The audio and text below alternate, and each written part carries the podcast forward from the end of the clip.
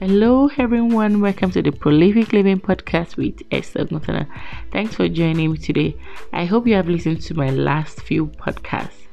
I've been talking about strategic living questions. These are questions that should encourage you to make some deliberate decisions in your life. Today, I'm going to be talking about where am I? Where am I? I'm not trying to talk about your physical uh, location, but this is an understanding of your current season of life. Talking about seasons of life. Life comes in seasons. God created seasons. Some parts of the world they have four seasons, and why some part of the world they have just two seasons: the dry season and the rainy season. Why some experience the winter, the fall, the spring, the summer. So for you, which season of life are you? Some might be single, some might be married, some might be pregnant, some might be um, uh, employed, some might be um, looking for a job, some might be going under uh, retirement. Which season of life are you?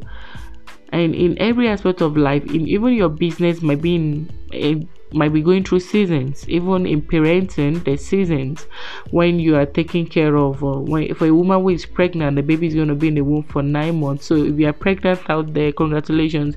Enjoy the nine months because when the baby is out then you cross into another season. And enjoy all the benefits all the luxuries I would say that comes with pregnancy. And when you have your baby is another season. And when the child is a toddler is another stage. And when the child is a, is a teenager is another level. So enjoy the season of life that you have but not just enjoy it. What are the things that you can do in that season of life that you have presently an understanding of the current season of your life should inspire you to make the most of every season because you won't be in your current season all through your life. Life evolves so, if you're a youth, how can you bring the best of your youthful age and season? Time waits for no one. If you do not have a plan for your life, hmm, then you are planning to fail in life. I would encourage you to make deliberate plans, deliberate set deliberate goals for your for yourself. Can you believe we are in the second month of the year 2021? Wow, it's like yesterday when everyone like saying, "Oh, happy New Year, Fresh Toys, yeah." And, and now we are in the second month. Time waits for no one, my brethren. Do you know that there are some basic trainings that if you do not give or a child before the age of eight, then it's difficult to um to imbibe such trainings again. It's difficult to correct because life is in stages. And even those dealing with kids will say well at this age you should have done this. At this age you should have done this. Yeah but if you're listening to me and you feel that you have lost a season or seasons in your life when you should have been more productive i'm here to encourage you that there's a god that specializes in second opportunity he gave a second opportunity of life to Lazarus, even when he was already dead and smelling. Your situation is not beyond grace. It's not beyond grace. All you just have to do is go back to God and say, God, I know I've wasted this time just being idle, or just say whatever you feel that um, and just say whatever you you know you you have done wrong in certain period in your life?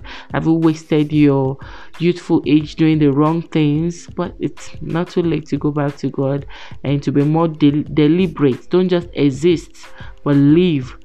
Live your life. You didn't just drop from heaven for for no reason you were created for a purpose so in conclusion i would say recognize your current season current season in your career, in your business, in your marital life, in your parenting, in every aspect of your life. Recognize the season that you are uh, and prayerfully plan to live your season to the best capacity. Don't forget, if you do not have a plan, then you plan to fail. Have a plan.